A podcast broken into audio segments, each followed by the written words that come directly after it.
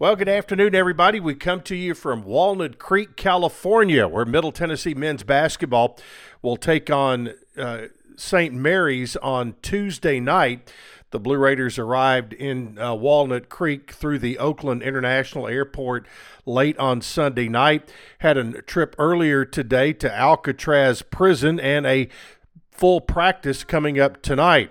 On Tuesday, the schedule will have the Blue Raiders having a midday shoot around and then uh, tip off uh, on the St. Mary's campus on Tuesday night. We'll have the broadcast for you from Moraga, California, beginning, of course, uh, with our pregame show 30 minutes prior to tip off checking scores around Conference USA over the weekend. Uh, on Saturday, Liberty defeated St. Andrews, not St. Andrews of Sewanee, 99 26. Western Kentucky slipped by Austin Peay 65 64. Also, FIU was a winner over Trinity College of Florida. Also, never heard of it. 146 to 55. In St. Louis, got by Louisiana Tech 75 74 yesterday. Abilene Christian beat UTEP 88 82, and that was a homecoming for UTEP coach Joe Golding, who previously coached Abilene Christian, and that was part of the Conference USA WAC Challenge. Coming up tonight, Jacksonville State is at Tarleton State, and of course, tomorrow uh, we mentioned middle on the road at St. Mary's. Western Kentucky is also in California. They'll be playing Cal Baptist. New Mexico State at Stephen F. Austin, and Stetson will be at FIU. In women's basketball yesterday, the Lady Raiders started aggressive and kept their foot on the gas, jumping out to a 25 point halftime lead before cruising to a 72 47 win over Stephen F. Austin at the Murphy Center.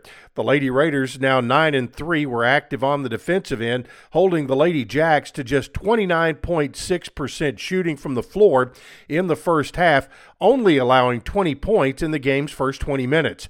On the other end of the court, Middle started hot from the outside, knocking down eight three pointers in the first half, taking advantage of SFA's matchup zone to find open shots, and at one point going on a 15 0 run between the first and second quarters.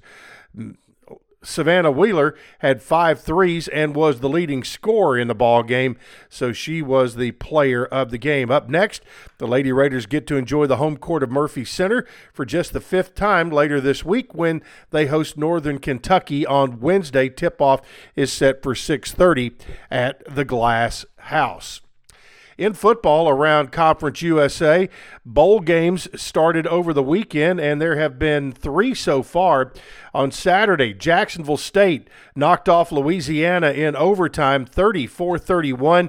Jacksonville State becomes the first team in college football history to win a bowl game in their first year being in the FBS. Fresno State throttled New Mexico State 37 to 10.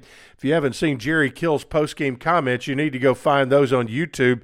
Also earlier today, Western Kentucky played uh, Old Dominion in the famous Toastery Bowl, formerly known as the Bahamas Bowl this year being played in Charlotte because of renovations being done to Robinson Stadium.